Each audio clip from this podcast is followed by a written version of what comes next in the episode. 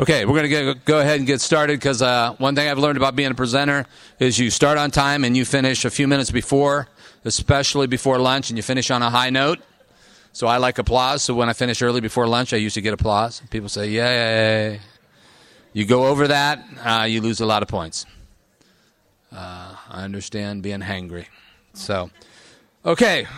Uh, thanks for coming. We got a full house. Appreciate you closing the back doors. Um, we're going to talk today about transforming the lives of wounded students. Uh, before I get started, though, uh, if I have to listen to somebody for an hour, I want to know a little bit about them. Not a lot, but I need to know a little bit about them, know where they're coming from on the subject which we're going to talk about. Uh, I spent about 25 years in public education. Uh, did the assistant uh, high school uh, thing for five years. Did the high school principal thing traditionally for one year.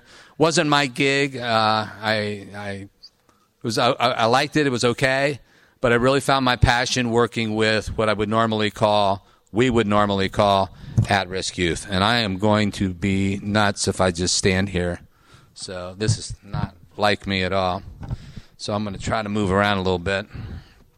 Um, so, okay, who's heard of at risk students?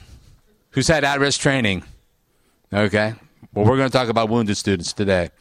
So I ended up spending time uh, 20 out of those 25 years working in alternative education. I worked six years, six or seven years in a juvenile lockup facility. Uh, worked at Boys Village, which is a residential treatment center for juvenile sex offenders, where I was a recreational therapist, and then became principal of Boys Village School. Uh, so I really found my passion, my calling, my heart working with what we would normally call at-risk youth. Um, so that's really all you need to know about me professionally. Uh, personally, I have nine children. Um, I introduce them. There's my family. My four oldest, te- uh, my four oldest uh, children are teachers. I have a son in college studying to be a teacher. So we're single-handedly trying to stop the teacher shortage in the United States. And I have four young adopted children. You can see them up there. And they all want to grow up to be like their brothers and sisters, and they all want to be teachers. So um, we are an education family, and um, we'll talk a little bit more. We've adopted from Ethiopia, China Special Needs Program. We've adopted from Columbus, Ohio, and through foster care and private adoption agencies. So we've kind of done the whole gamut on on that. So the things I'm going to talk to you today about aren't things that I'm just we're have a philosophy about and hope that you have a good time with it and hope it works for you. We have to live it out every day as parents in our home with our children. So I think it's all you need to know. I have a wonderful wife. She's out at our table out there. You can go out and see her. She'll love to talk with you.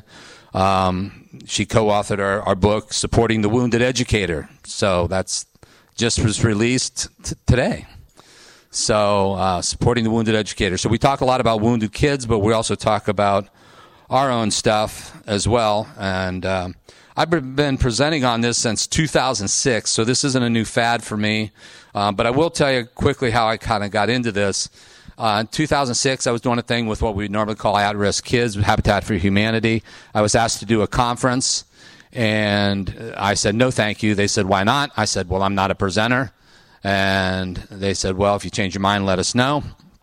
So something happened that day um, my wife called me at work and she said, Joe, everything's really cool now. She said, but and I'm, i want you to relax. She said, everything's fine. I said, okay, let me have it. she said, our two year old son was hurt very bad today at our house. She said, so much so. She said, I had to throw Kyler in the back seat of the car and rush him to the emergency room for critical care. She said, as I'm rushing him there, I'm going 90 miles an hour. Now I'm leaving out. She's going 90 miles an hour through a school zone. She gets picked up by the police officer for going 90 miles an hour in a school zone. Police officer's coming towards her, and he's pulling out this rule book. And he's flipping open the rule book about going 90 miles an hour. And as he's getting ready to throw the book at my wife, he looks in the back seat and he sees a wounded child. He takes a set of rules here, puts it back in this hip pocket, goes into this hip pocket here, and he has a different set of rules to be a first care responder in the life of a traumatic situation. Now, I want to make sure it's very clear that I'm not saying these rules over here are not important. They're important. We need them. Keep them. And we need to use them. But the problem was what would have happened or could have happened if the police officer would have stayed stuck on those rules in that situation with my son, with my wife? What could have happened to my son? What could have happened? Could have been bad news. So, my wife's telling me the story, and I'm just kind of listening. I'm like, okay, get to the point. You know, the the police officer stopped the bleeding. Now, his job wasn't to perform surgery, give him medical care, but his job was to be a first care responder, get my wife, get my son to the experts for the critical care that my son so desperately needed. He escorted my wife, my son to the hospital, and um, everything ended up being fine. Uh, well, as fine as it could be in that situation, but everything worked out. My wife tells me the story, and I'm like, you know, I think, I think maybe that's it. Maybe. See, how many of you have been to at-risk conferences? Okay. You ever go to those at risk conferences? See, when I would go to Boys Village or when I go to these uh, places, they say, We're going to send you an at risk conference. You're going to get information. You're going to bring this information back. You're going to transform these kids' lives. You'll be a magical teacher, and won't that be nice? So I go, I pay attention, I take notes, I go back, I apply the principles, and I would fail miserably. Anybody ever been there?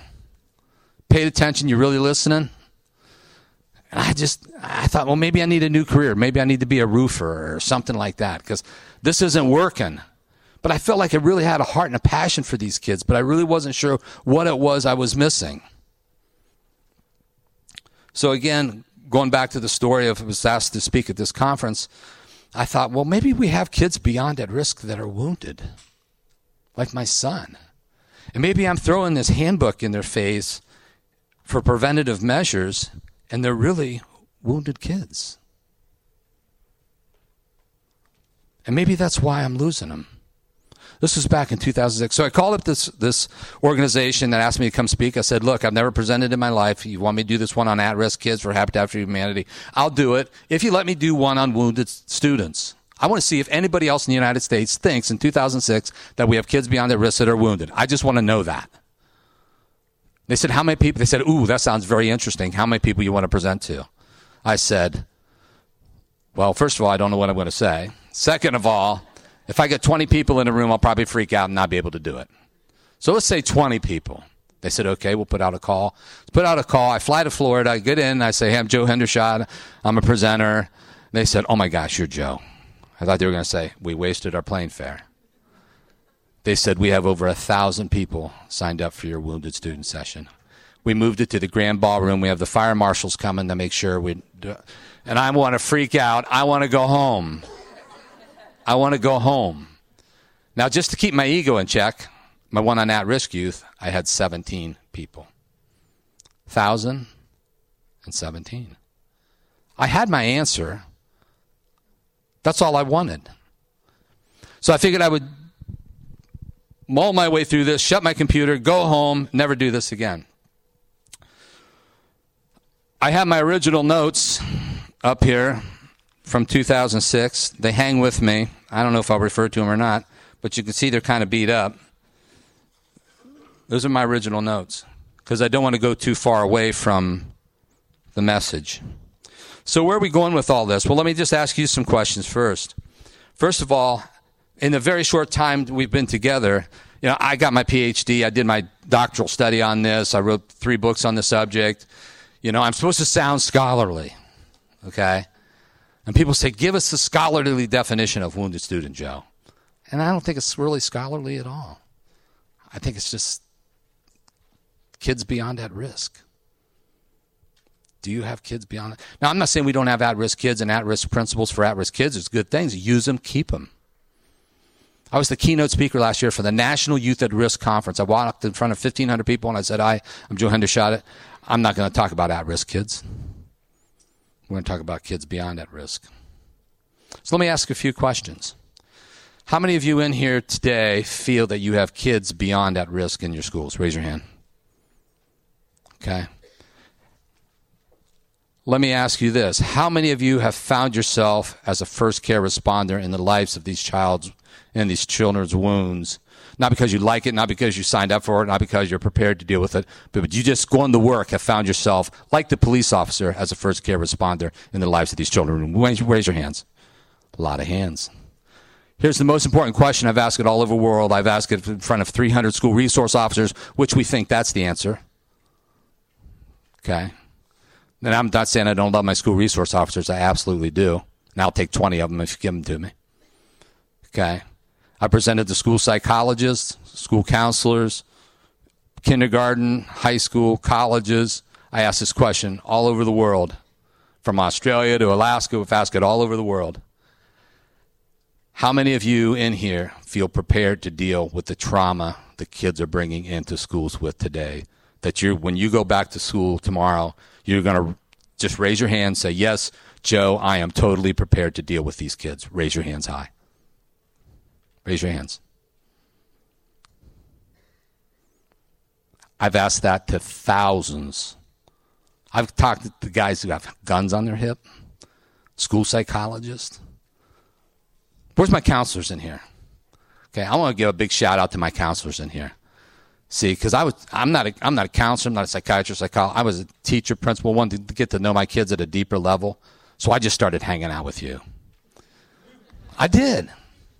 I went to my I went to my school board and said, "Quit sending me to principal conferences. I know how to be a principal.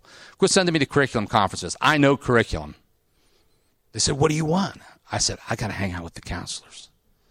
I got to go to counseling conferences." and I became a foster adoptive parent. I started hanging out with psychiatrists and psychologists and said, man, I should have had this as a teacher. See, because in colleges and, and we're just not going to have enough time. I'm going to have to get rolling. But But in college, I taught in higher ed for a while. In colleges and institutions, we still train teachers today the way we trained them 30, 40, 50 years ago with a professor who was trained by somebody 30, 40, 50. So there's an 80 year gap between what we're teaching today and what we're, and our, we're paying $40,000 for. And I'm sorry, I, colleges, I'm sorry if you're, I'm just saying. But I walked into classrooms teaching classroom management, and Professor Bob stands up there and says, You know, if a kid misbehaves, there's a thing called proximity, and you just go get in their space and they'll calm down. Now, the research, when I started this in 2006, said the National Traumatic Stress Network said 25% of kids were dealing with trauma. Today, the research says 50%. Actually, 47.9, so we'll say 50, rounded. But we're teaching our teachers today to get in kids' space. And I just told you that there's a 50 50 crack at this kid being wounded. Now, I feel very comfortable in here. I went to Ohio State. I grew up in Ohio. I'm in Ohio. I'm Midwest. I'm, I'm at home. I feel very comfortable in here. I've met some wonderful people already here at this conference. But I can tell you this I'm not going to get in your space today because I don't know you. Right? You don't want me in your space. You don't know what I'm capable of. I might call on you. Right? I might have you come up and present. Who knows? So there's a space issue. So there's little things like that that we have to think about. All right, I got to really get rolling. We're gonna. Uh, if you're into Twitter, we're at at Hope for the Wounded. I'm not sure what that means, but my wife tells me to the Twitter account. We're up to 400 and some followers. I don't know. Is that good or bad? I don't know. Uh, Facebook, I know what that is. We're at Hope for the Wounded. Uh, email Joe at Hope for the Wounded, uh, and our website is Hope for the Wounded. I like to give freebies away. Um, I'm going to give you my doctoral studies, uh, 21 questionnaire I did for my doctoral studies. Most people charge for this. I'm giving it to everyone in here free. If you want to do a uh, 21 questionnaire on a 1.7 Likert scale, text the word hope to that number. It'll go right to you. If you don't get it, you come see us at our table. We'll make sure you get it. And if you want to take a picture of it, I'll just pretend you're taking pictures of me. I'll smile real pretty. Um, but if you want to text the word hope uh, to that, you can certainly do that. Um, but there's a 21 questionnaire.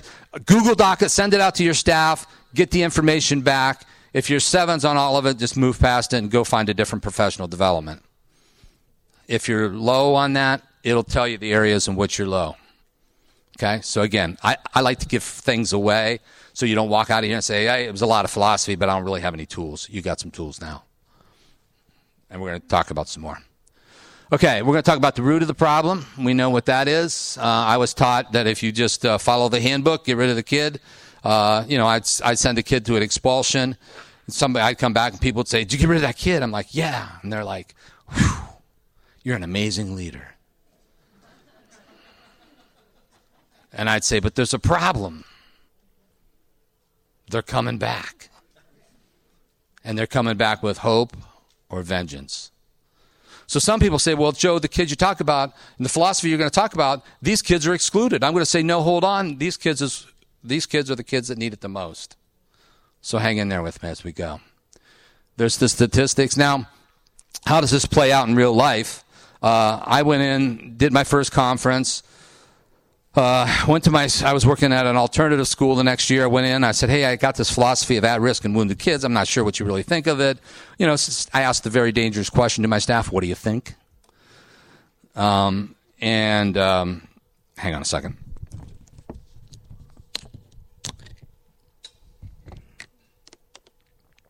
I had Joe, who was a retired military Marine sergeant, was on my staff. And when Joe spoke, he spoke with authority and honor and he was listening very intently in the back. And I said, ah, I think we got kids that are at risk, and kids that are wounded, and blah, blah, blah, blah, blah. And I said, What do you guys think? And Joe stood up and Joe said, I like what you're saying. And he said, Here's why. He said, First of all, I think you're telling us to quit kicking kids out of school in record numbers. And I think you're telling us to go get the kids we've lost. Now, I'm not sure I was saying all that, but I like that. He said, and I like it because you're allowing me to be a good soldier again. You're allowing me to be a good warrior again. Because you see, Dr. Hendershot, a good warrior never leaves anyone in the battlefield wounded. Any military veterans in here? Anybody? Is that true or false? True. Anybody else? Did I miss anybody else? Okay. I can't speak to it. You can. What's your name, sir? Philip. Philip says it's true. Okay, so we're going to go with Philip. Okay, because he's the experienced one in the room. So Joe says this, and I'm not military. So Joe says he takes a step further. He says we are in a battle for our kids. We are in a war for our kids, and you're asking us to go into this battlefield and into this war. He says, but I'm going to teach you something about battle and war you don't understand. He said, some of those kids are going to say, leave me here to die. But a responsible soldier does what, Philip? Isn't that a beautiful thing? Did you hear what Philip said? Pick him up and bring him anyways. Isn't that a beautiful concept? Let's give a round of applause for Philip and his service to our country in here. And I thought, what's the two most honorable professions in the country? I think it's our educators, and I think it's our military. I said, let's combine that. Let's be warriors of hope for our children. So we took Joe's marching orders and we started a new Warriors of Hope. Why wounded? It's the Greek word for wound. Our trauma is the Greek word for wound. Although Greeks use the term usually for, for physical injuries, we now it's philosophical or or it can be physical. Um, it can be emotional long after the physical injuries have healed. Um, tell you, it's tough to do this, and I'm doing a 12, a two day, 12 hour training session on this because it's just hard to get in in an hour. So we're going to try to get the, the basics in. So we've already talked about at risk, difference between at risk and wounded. Uh, wounds, uh, wounded means something traumatic has already happened. Wounds cross all racial, gender, socioeconomic gaps. I've been all over the world on this topic. I've yet to be dismissed and anybody say we're exempt. We've got too much money. We're exempt. I haven't heard that uh, just crosses all all things. Examples of wounds are neglect, witness of violence, poverty, absence of parents, loss, etc. Now, I just want to be clear: just because a person comes from poverty does not guarantee woundedness. Just because a person comes from a single parent home does not guarantee woundedness. Okay? So I've seen some of the greatest kids come out of single parent homes because their social emotional needs are met. You've seen it too. Okay? But they can be indicators thereof so we want to pay attention to that. Okay, everybody with me so far? All right, here we go. So you're going to go back to your school. You say, I took the session on wounded students. Somebody's going to say, well, that's nice. What's a wounded student look like? Well, for the sake of time, we're going to go through it this way. They be overly stressed, anger, withdrawal, isolated, attachment, mental health, fearful, self harm, sudden grades, hopelessness, attachment issues. So uh, we could take any one of these and have an all day PD, couldn't we? I mean, we just do one. So I'll just I'll, I'll, draw one out personally. I have to deal with as a parent. Isolation. My one daughter we adopted from a, a um, orphanage when she was two years old. She spent she was abandoned at a day old. She was spent the first two years of life in a in a crib, tied to a crib. Has physical marks from the from the from being tied to her crib. Um, so 40, uh, 54% of people today use timeout as a as not as a classroom management tool, but as a parent parental tool. 54% of people use timeout. I've used it.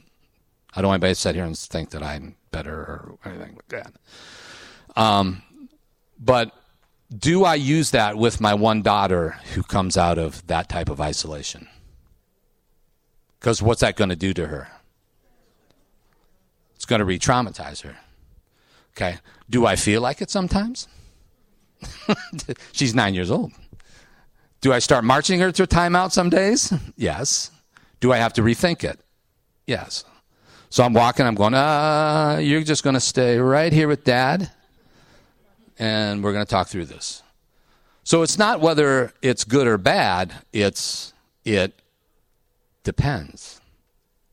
Because with some of my other children, they might say, Dad, I just need a break for a few minutes. So it depends. So, anyways, um, okay, now, if you've tuned out to anything I've said, tune on in. If you're going to tune out, tune out after these next two slides. But I'm going to tell you a real quick story before we get into these two slides. Because people like takeaways. What do I have to do to work with wounded kids? Well, I was at this for a few years, and I was asked to speak at a conference, and they said, We have expert Joe Hendershot here on wounded students. I thought, Ooh, expert. I've, I've never been called an expert. Maybe I am. I got the book. So I, I stood up there and was kind of proud of myself and my wife calls me right after that, and she says, We got a call for our first foster child. And they told us the need was teenage boys. I said, How old is he? Where's he at? She said, It's not a teenage boy. It's a little girl in Riverside Hospital. And she's five weeks premature, little under four pounds, and is homeless. She says, What do you think? I said, I think you're halfway to that hospital. she said, You're right. I'm in the car with Jody, my best friend. We're headed on the way to the hospital. You go get diapers and bottles. And I'm like, I knew it. So she goes and she does. She picks up our foster daughter at the time and brings home this, brings home this little girl. Literally fits in one hand. Changed my whole philosophy. I have a very hard time getting started. Every time I present, I shake, I get nervous until I get to this part because I'd never know whether I'm going to make it through or not. So I'm, i hope that I can. So bear with me if I can. But it changed everything for me. Because if I'm being really honest, you know, I was writing books, I was researching, I was presenting, I was the expert. But really, I had a judgment card about these kids. Now, the things I'm saying today are just true of me. May not be true of you or anybody you even know. Just true of me. But I had a judgment card against these kids still. And I'd say things like this you know, maybe if they had chose better friends, they wouldn't be wounded. Maybe if they had better parents, they wouldn't be wounded. Better parents, better friends. Maybe if they had a better community, they wouldn't be wounded. Yeah, the darn parents, the darn community, friends. Yeah, that's it. Well, my daughter, when I, my wife brought our daughter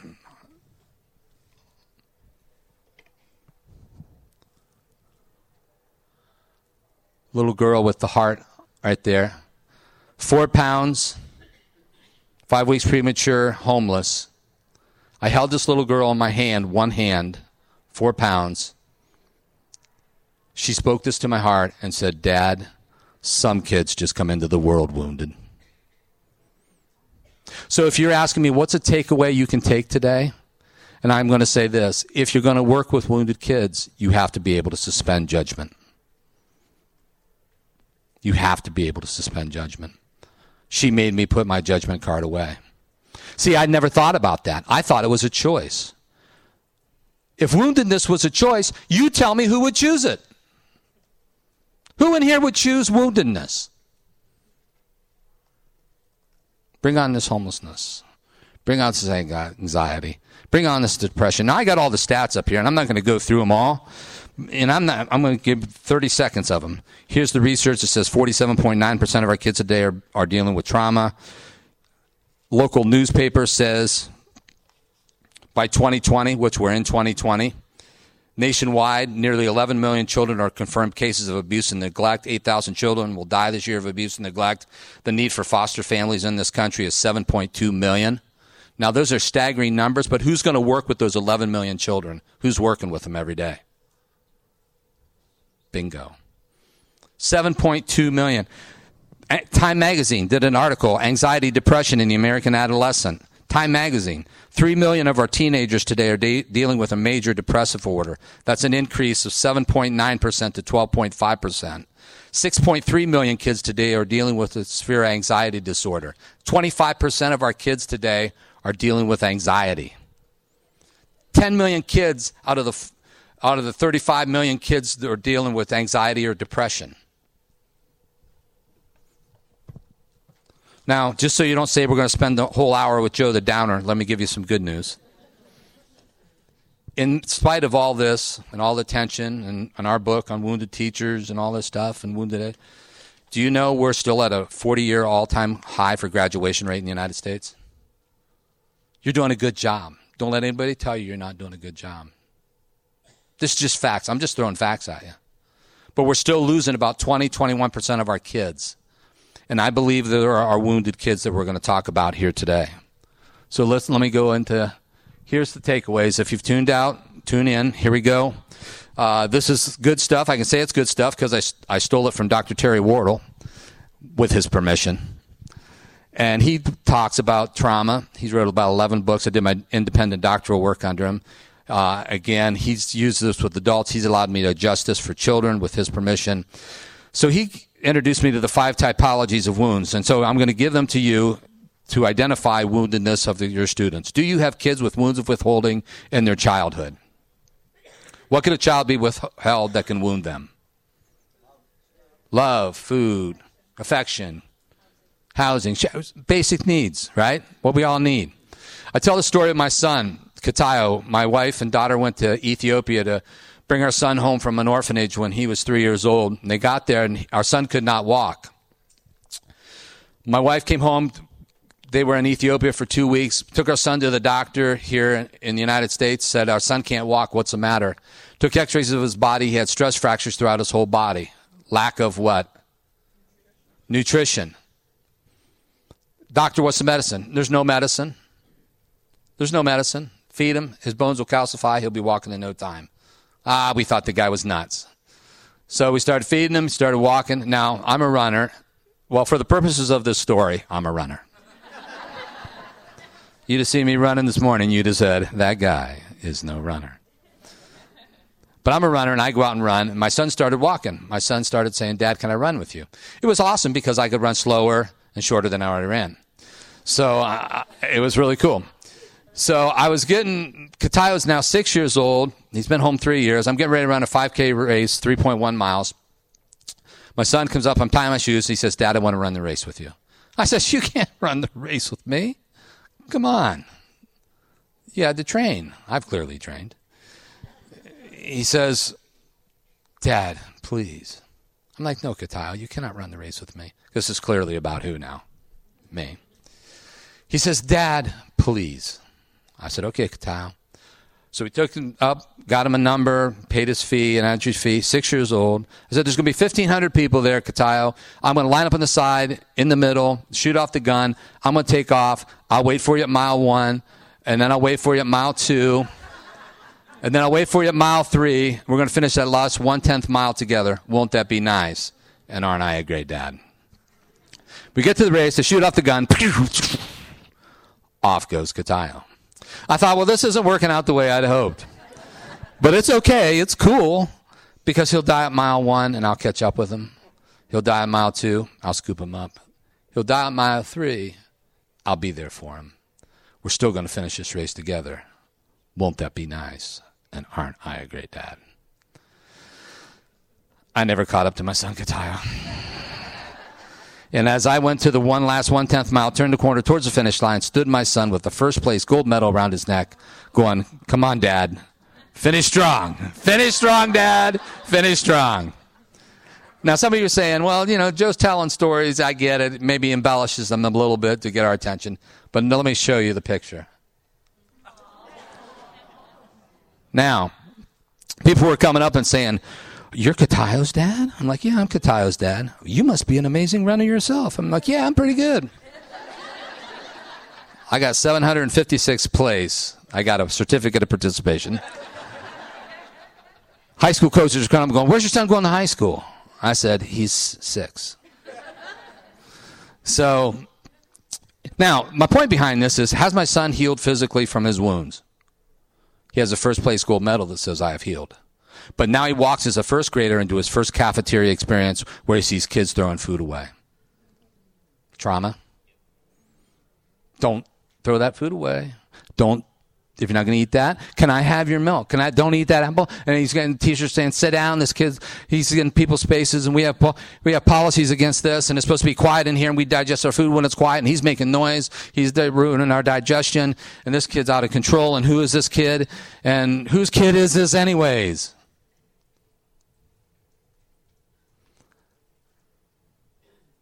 He hadn't healed from that because it wasn't lunch to him; it was life and death.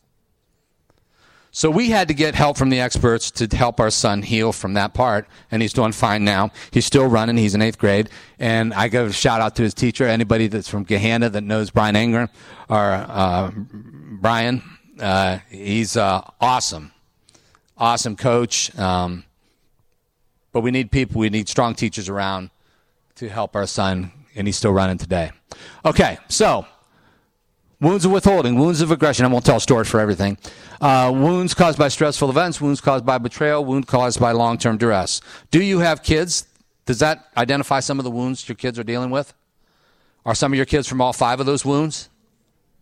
Maybe. I, I won't go into college athletics, but I've worked with a lot of college athletes, and they're saying, you know, my coaches are trying to prevent stuff from happening. They don't realize that I grew up this way. And they're missing the boat, Joe. They're missing it. And if they knew this, they would respond differently. Okay, so now we've identified the wounds. That's nice, but what does that mean? Wounds cause false beliefs. Do you have kids with false beliefs? What are false beliefs? False beliefs are I'm no good, I'm too tall, I'm too small, I'm too skinny, I'm too heavy, I'm too dumb, I'm too stupid, I can't do math, uh, blah, blah, blah, blah, blah, blah, blah. Right?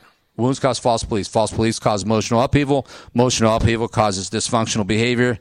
Dysfunctional behavior causes life situations. Hmm. Where we get tripped up in education is we get the emotional upheaval and dysfunctional behavior. Right? These kids are so emotional, they're so dysfunctional, I don't know what to do with them. Well, my counselor friends taught me to ask what questions, not why questions, and to stay out of their space. Right, counselors? You ask what questions, not why questions. So you learned little things like that and see, instead of people like me who used to run from kids that were ha- having false beliefs and were wounded because I didn't know how to deal with them, till my counselor's friend taught me how to deal with them.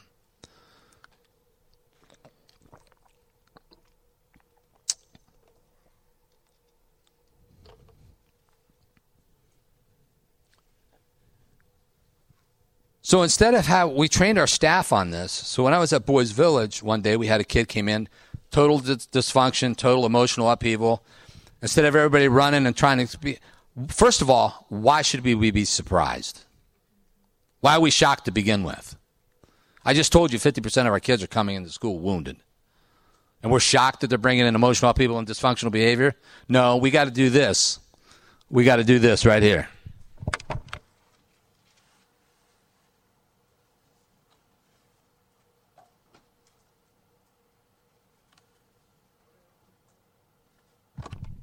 We got to roll up our sleeves, be ready to deal with it instead of run from it.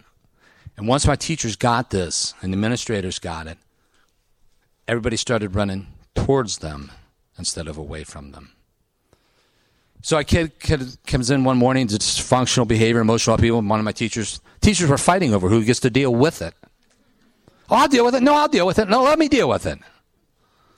Think about that shift for a minute. And the teacher walked up, stayed out of space, says, What's going on? Right? Kid says, Oh, I'll tell you what's going on. My mom wasn't here for the seventh weekend in a row. My mom didn't show up. And if mom don't care, then what? Nobody cares. The wound, the false belief, the emotional upheaval, the dysfunctional behavior. Everybody with me? So what do you do? I mean, I had this happen in my house just recently. My, my one daughter, uh, Katayo, got up and ha- ate the last donut. My daughter has a meltdown over a donut. She sees Katayo taking the last bite. My daughter's like, I'm always last to the party. I'm, no one loves me. No one ever waits on me. Everybody hates me. Everyone's out to get me. The whole world, right? Over a donut. We got the dysfunction. I got three books, and it's melting down in my own home. She, I mean, she's literally on the floor. And now she hits the home run of all false beliefs. The grand slam of all false beliefs. Here it is. You everybody ready for it? No one loves me. Hmm. How do I deal with this? I have to pour the truth into her brokenness. I have to pour the truth into that wound. And I had to kneel down beside her and not try to consequence her out of her trauma, which I was taught to do in higher ed. Sorry. I had to kneel down beside my daughter and say, That's not true, because dad loves you. She said, Okay, dad, you love me, but everybody else hates me. I said, I'm not real sure of this, Kaya. Let me go check with mom. But I think mom likes you too. Okay, well, you and mom, uh, I think you got eight brothers and sisters kind of like you too. Okay, well, my family's supposed to, well, you were just named the captain of your soccer team. I think your soccer. Uh, well, my, can we just go down to the store and get another donut? Before I know it, we're driving down the road. I said, You know, your two sisters are still asleep. Can we get them a donut too? That'd be nice. So we went from dysfunctional behavior, emotional upheaval, false beliefs, woundedness, to conquering all that stuff just by pouring the truth to the false beliefs. Kids don't believe anybody cares. We're gonna, we got a lot to talk about in a half hour. We got a lot to talk about. Is this helpful?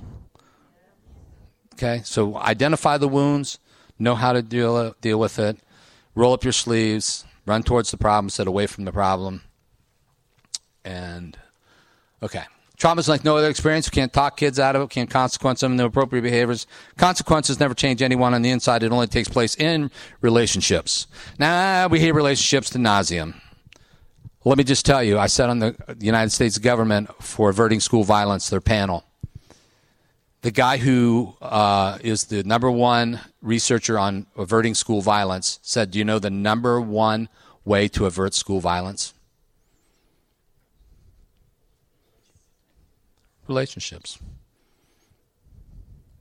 The guy who was the first care responder, the first SWAT team member to Columbine High School, sat beside me in that committee in Washington, D.C. last May. He is no joke of a man. Broke down in tears, and he said, I am tired of rescue and recovery in this country. We have got to get this down. We know what the elephant in the room is. We're going to get to it. So if you don't have a, a, an effective mentorship program in your school, get them. Get one. It's the number one way to avert school violence. I'm not saying it's true. I haven't done the research. Number one researcher for the United States government said that's what he found out. 25 years of experience. I'm going to listen to him. We can go on and on in relationships. The number one reason why kids drop out of school, surveyed by 81,499 students, 26 state and 110 schools. College of Indiana did research. Number one reason kids drop out of school, lack of, say it. Number one reason to avert school violence is. Okay, we're putting. Our organization's just changed. We've been around since 2006. We're calling ourselves, we're Hope for the Wounded, connecting the dots. I'm not telling anybody in this room anything that you don't already know. What I do hope today happens is this, is that you walk out and say, I got some dots connected today. Uh, we're not going to get into children and stress. Anybody in here ever said, I'm so stressed I can't think? Okay. My grandmother taught me what's true of them is true of me, what's true of me is true of them. See, we can say, I'm so stressed I can't think because we know that's true of us. 50% of our kids are coming in wounded, they're stressed, and we're saying, sit down and take this test. We're asking them to do something we cannot even do. Well, I'm not a counselor, I'm not a therapist. I, I agree with you. Know your limits and get them to the professionals. Just like the guy, the police officer had to get my daughter or my wife and son to the hospital. Get your, get them to the professionals. Know your limitations. No question about it. Okay? But my counselor friends taught me that I can create safe place in my classroom. Do we all believe we can create safe place in our classroom? Guess what happens in safe place? Healing. Well, I'm not here to heal these kids. No, you're not. But you can create safe place. So we all have a, a role in it. Ways to reach wounded students, build esteem, create community, develop no failure attitude, alternative discipline, extend grace and mercy. So, uh, I, just for the sake of time, I can only give one example and give many. In our books, we do. Uh, alternative di- discipline, find redeeming qualities, operate from position of teaching, not punishing. So instead of kicking kids out of school, I sat with my staff one time, and you know we had a discipline committee meeting in the auditorium. Auditoriums are divided into thirds. We had a third of the auditorium of people over here that said, "Joe, we got to kick butt and take names." A middle third said, "Kick a little butt, take some names." But we got to do something different. And a third of the group people over here said, we got to do something totally different. So we never had a common vision, so we had constant division. Folks, we need a constant vision, a common vision in this country on how to deal with our broken kids. So we had to develop a common vision. And so I, uh, you know, we talked about relationships and all this and kicking kids out of school, Joe's philosophy on, on Warriors of Hope and, you know, being in the, we need more seat time. We got to get graduation up. The superintendent was getting 20 angry parent phone calls a month on school discipline. Where's my superintendents? Okay. Would anybody like to not have any phone calls from school discipline? Wouldn't that be nice? He was getting 20 a month.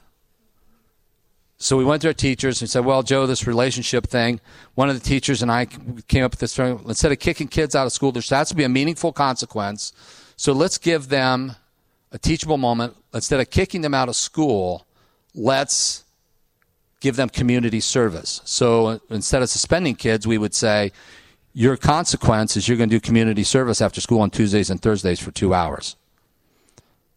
Went to my superintendent and I said, I need a bus to get these kids home from community service and get them around the community. But superintendent said, oh, I can't give you a bus. I said, okay, I'll keep suspending kids. Guess what we got? Sometimes decisions got to be made right? We wrote a grant for $7,500, met with the union, did a memorandum of understanding. Those teachers that worked with the kids got paid for their two hours. Those wanted it, good. Those that didn't, didn't. So we used it, $7,500, helped pay for the bus drivers, and ran the program. The teachers worked alongside the kids in the community, built self esteem. Kids then were setting in the classroom. Now, I know what the question is what do we do with the non negotiables? I'll talk about that in just a second. But one thing we didn't want to do is turn over our power during an uh, individual's teachable moment. Um, and the teachers kept the kids, so they'd say, I don't going to send you a Hendershot because, well, if a teacher sends a kid to the office, the teacher becomes a what? Snitch. A narc. What do kids hate worse than anything? Snitches and narcs. Ready? Everybody with me? Uh, here we go. Snitches get? We're going to end up in Somebody said that with passion back there. Ditches. There's a third part that rhymes, I'll leave out. Some of us have heard it. So they said, you know, we got to quit this is kind of a cool program because it allows us to keep the kids with us. We're not snitching. We're building relationships and we're doing more with the kids. So we're calling parents and we're, so, we're saying, we want to spend more time with your kids. And parents are going, huh? We don't want to kick your kids out of school. We want to spend more time with them. They're going to do community service. And the parents are saying, thank you. Thank you. We had 185 community service projects one year in our school. Calculate that into seat time, calculate that into academic, calculate that into graduation. Everything improved. Kids kids that normally were in the paper for doing bad things, we had them doing newspaper articles for doing good things.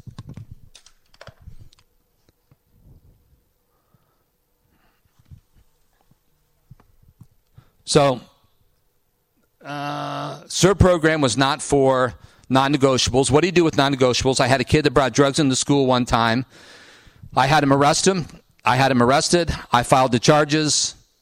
Took the kid to the expulsion hearing. I asked the superintendent. I said, "Can I have the last word?" She said, "That depends. What are you going to say?" Once again, I said, "I don't know." Kid got his 80 days for drugs. Kid didn't get away with anything. She said, "I think Mr. Hendershot has something he'd like to say." I said, "Young man, drugs are going to destroy your life. We've got drug and alcohol counselors. I'm not that person. You got you got to go to court yet. Please get the help you need." But I want to say this about you you were honest through this whole process. And you see, honesty is a great quality. And you're coming back to school, and I'm going to build on that honesty. And you're going to build on that honesty because you're coming back. And thank you for being honest. The next day, the kid sits in my office with his dad. They weren't even supposed to be on school property. I could have had him arrested. He said, Can we talk to you? I said, Sure. He said, Remember last night you said something about my son being honest? I said, Yeah. He said, We talked about that. We appreciate that. I said, Well, I meant that. He said, My son has something he'd like to share with you. I said, All right. Son reaches in his hip pocket, hands me a folded piece of paper, and said, Mr. Hendershot, here's 25 other kids that has drugs in your school today. I went, Oh, crap. I've gone too far. I've got a big mouth. I've just created a lot of work. But what was the kid saying to me? Has anybody in this room, don't raise your hand, ever needed, ever been in the ditch of life and you find your best friends in the ditch of life? Because they walk alongside you. And they find a redeeming quality in you. Kid came back to school, served his 80 days, had full consequences. Never gave another problem, spent another six months graduating, now has a family and a job in our community. No one is exempt from this philosophy. Every behavior is a teachable moment. I got some videos I want to show, but I want to get down to empathy. So you can use it with expulsions, you can use it with kids who are just general behaviors in classes. Empathy did my actual dissertation on empathy and education. And um, I really studied this stuff to the point of nauseum. And um, what's the definition of empathy? Empathy is our ability to step in someone else's shoes and do what?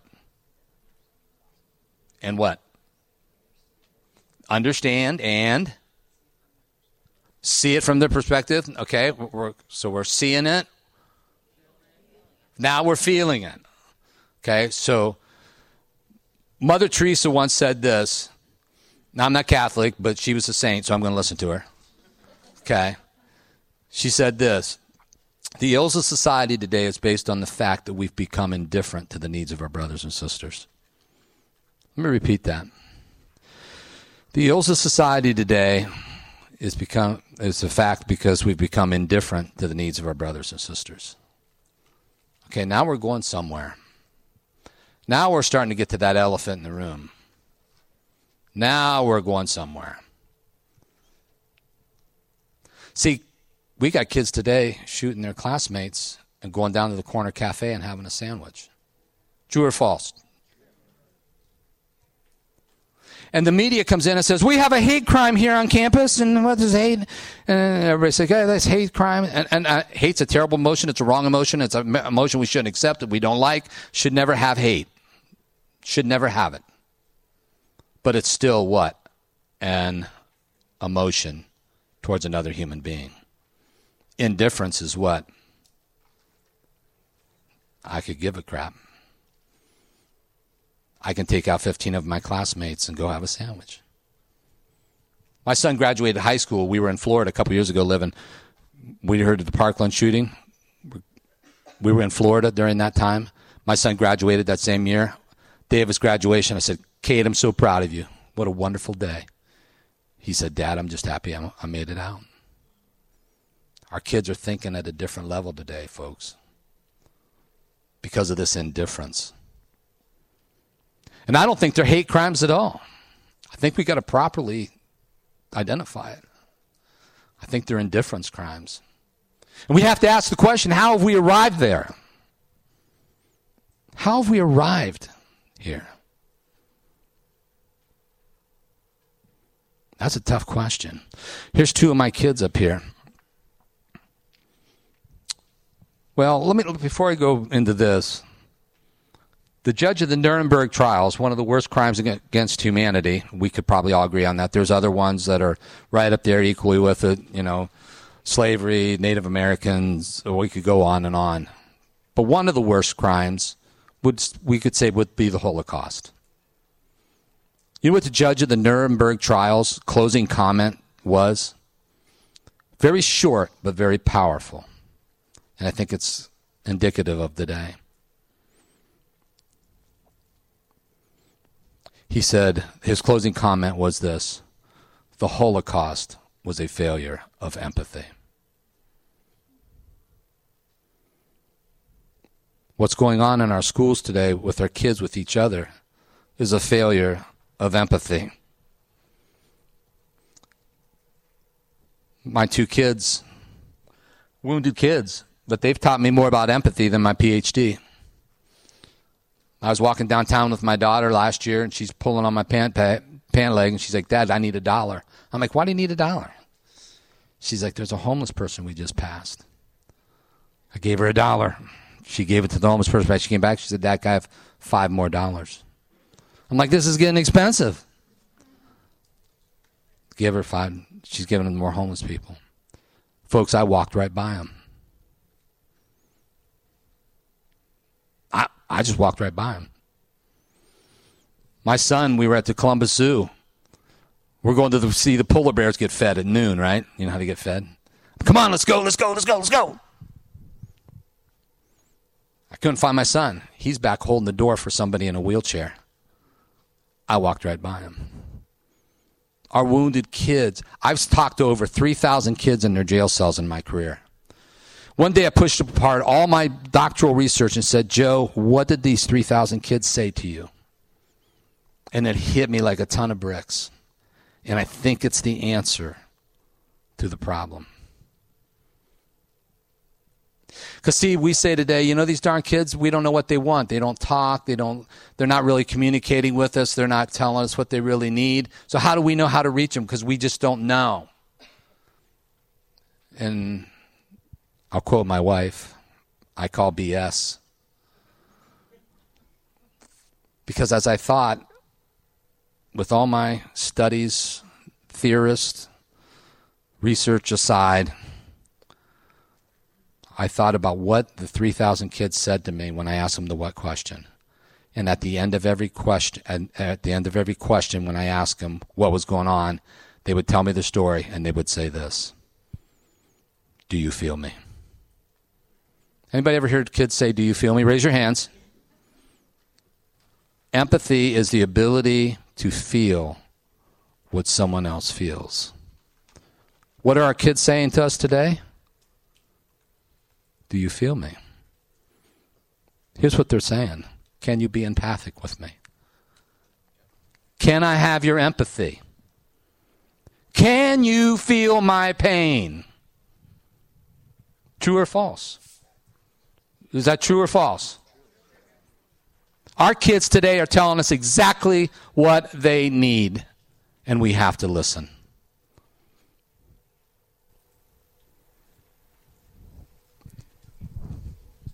We have to listen.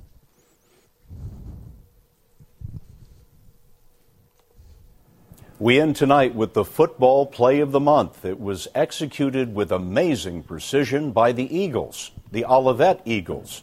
Steve Hartman has the play and the post-game analysis on the road. Between classes, they schemed and conspired. For weeks, the football players here at Olivet Middle School in Olivet, Michigan secretly planned their remarkable play. Did anybody go, this is a crazy idea? No, everyone was in on it. But like the coaches didn't know anything about it.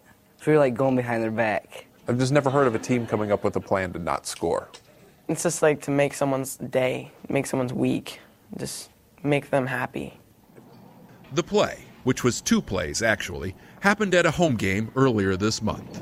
The first part of their plan was to try to get as close to the goal line as possible without scoring, even if it meant taking a dive on the one yard line, which it did. The crowd was not happy. Quarterback Parker Smith. But us kids knew, hey, we got this. This is our time. This is Keith's time. Keith Orr is the little kid in the brown jacket. He's learning disabled, struggles with boundaries, but in the sweetest possible way. Because of his special nature, it's no surprise that Keith embraces his fellow football players. Hug, Gabe. What is surprising is how they have embraced him. Hello. We thought it'd be cool to do something for him. Because we really wanted to prove that he was part of our team and he meant a lot to us. Nothing can really explain getting a touchdown when you've never had one before. Which brings us to part two of their play. If you didn't see Keith, it's because they were so protective of him. But he was in the middle of that rush. And when you crossed the goal line, what was that like? Awesome. It was like, did he just score a touchdown? Get your camera out. I'm like, ah, oh, then I can't. Keith's parents, Carrie and Jim, almost missed the moment, but they got the significance. Somebody's always going to have his back from now until the day he graduates. She's right. When the football team decides you're cool, pretty much everyone follows suit. Today, Keith is a new kid. Although by no means was he the only one who was profoundly changed. What was it like for you? It was like, like once I saw him go in, I was smiling like about like here. Wide receiver Justice Miller. Like nothing could wipe that smile off my face. Why did it affect you so much?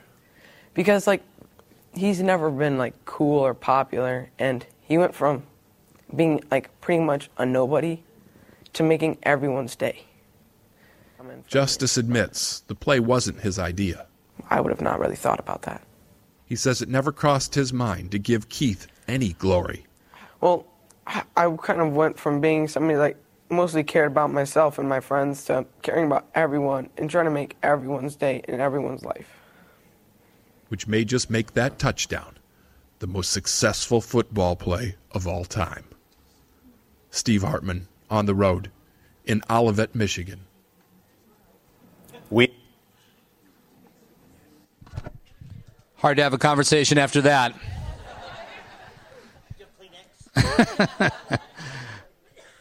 My point behind showing that is this Who was affected by this empathic connection? Everybody. You cannot teach empathy. Don't leave here trying to teach empathy, it will not get it done. You will fail. You have to have your kids experience it. Position them to experience empathic connections to knock out this indifference. 25% of our kids today coming to preschool are coming traumatized. That's just a fact. It's just a fact. Our schools, Martin Luther King says, is the place we meet all our children. Now, I have to take this in a few different ways. Sometimes, when I've, I've done this since 2006, some people say, okay, Joe, I get all this. We got a heart for these kids, wounded kids, all, I get it, I get it. I. But what about academics?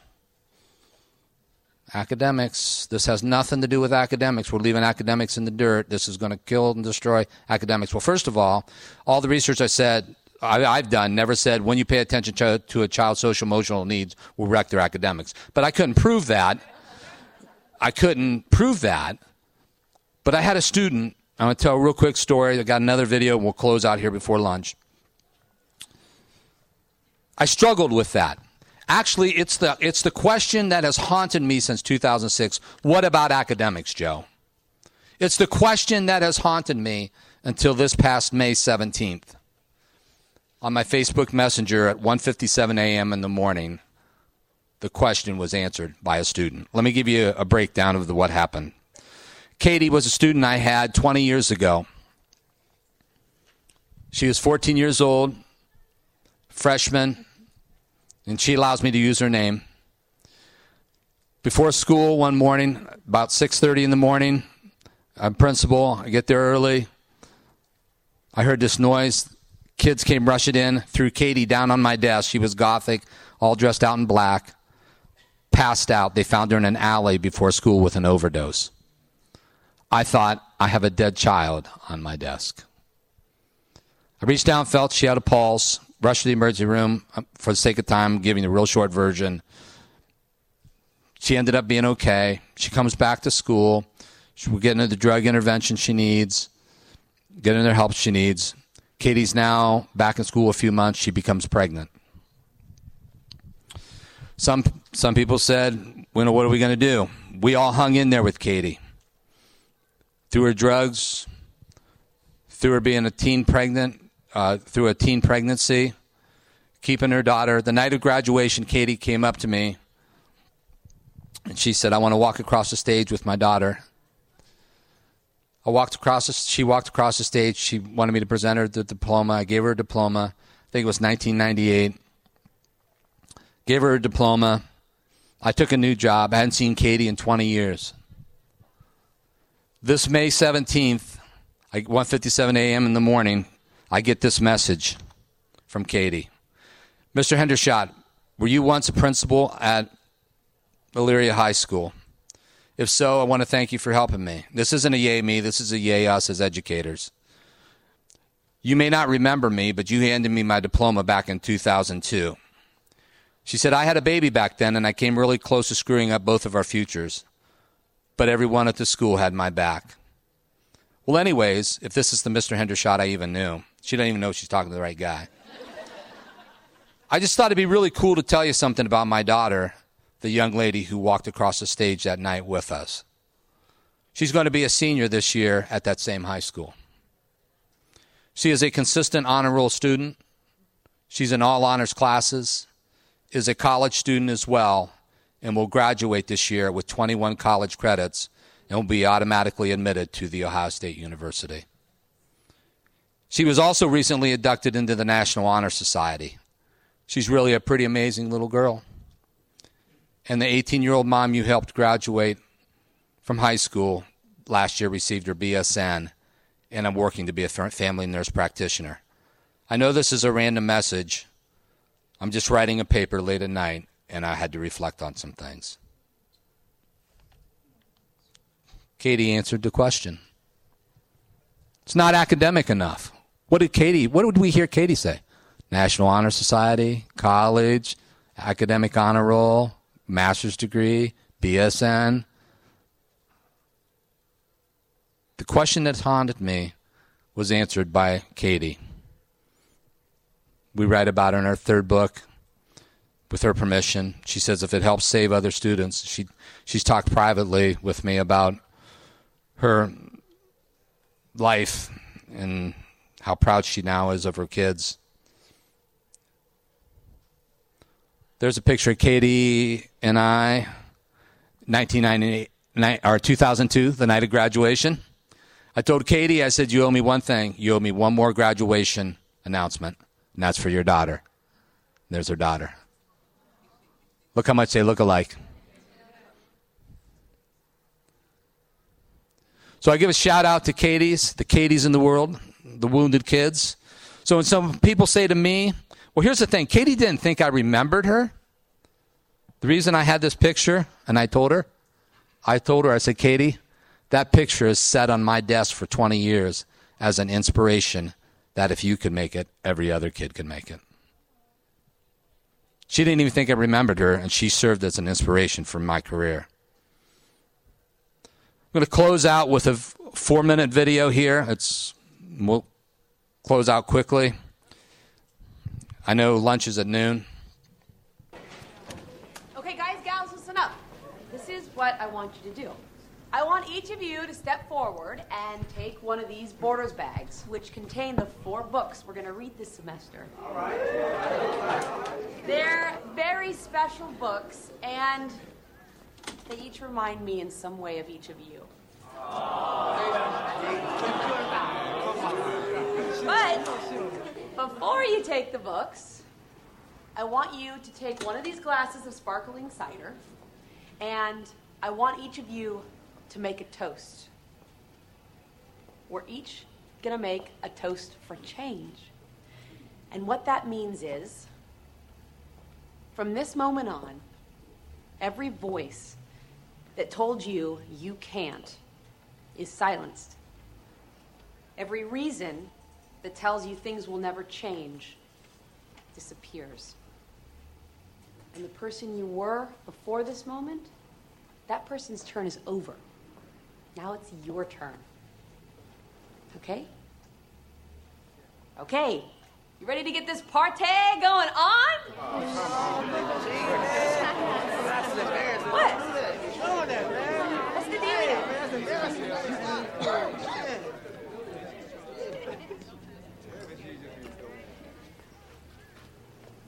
Man, I've had boyfriend since I was like 11, you know? I believe. Well, I was always the person that was going to get pregnant before I turned 16 and drop out. Like my mom. Ain't gonna happen. Nobody ever listens to a teenager. Everybody thinks you should be happy just because you're young. And they don't see the wars that we fight every single day. And one day my war will end. And I will not die. And I will not tolerate abuse from anyone. I am strong. My mom's kicked me out when I got jumped into the gang life. But I like her to see me graduate. I like to be 18.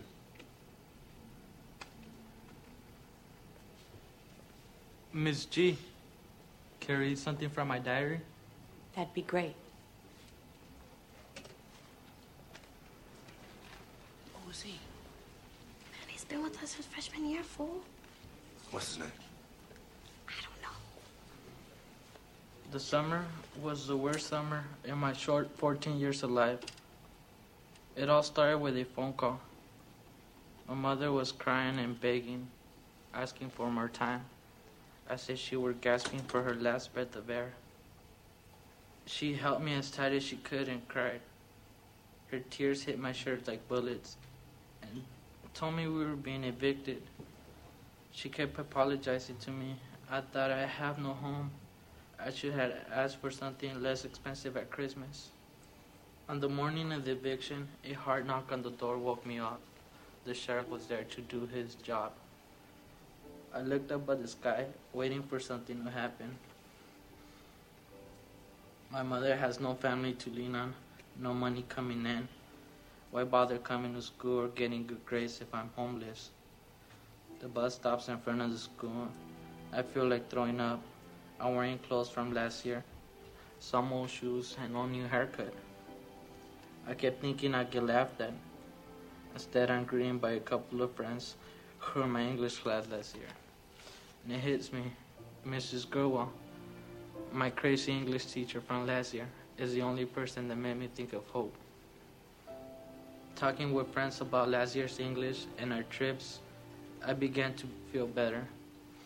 I received my schedule, and the first teacher is Mrs. Gruwell, room 203. I walk into the room and feel as though all the problems in life are not so important anymore. I am home.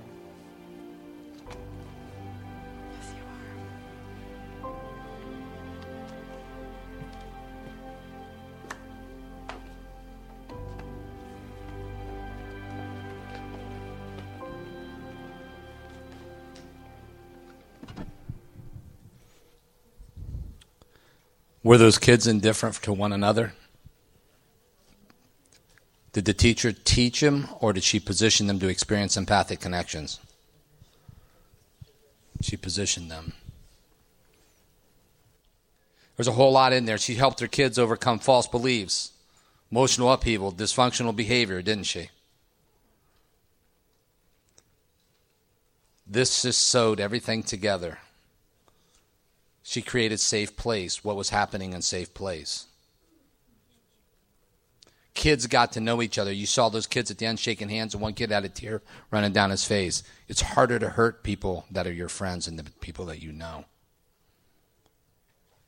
that are your brothers and sisters. And until we attack this from a unified standpoint and realize we have wounded and broken kids that need us, and the teachers out there, and I was just going to say this in my closing comment. John Steinbeck said this to have three teachers in a lifetime to make the difference is the best of luck. I can speak up here because I had the best of luck. I came from an alcoholic father, suicidal father who did not commit suicide, got the help he needed, overcame his addiction, but I had three teachers that walked alongside me that made the difference. I was that broken and wounded kid. So I believe in each and every one of you and what you do because I'm a product of who you are and what you do. I would not be here without people like you. So I honor the work that you do. It's one minute till lunch. You're out of here on time. God bless you. Thank you.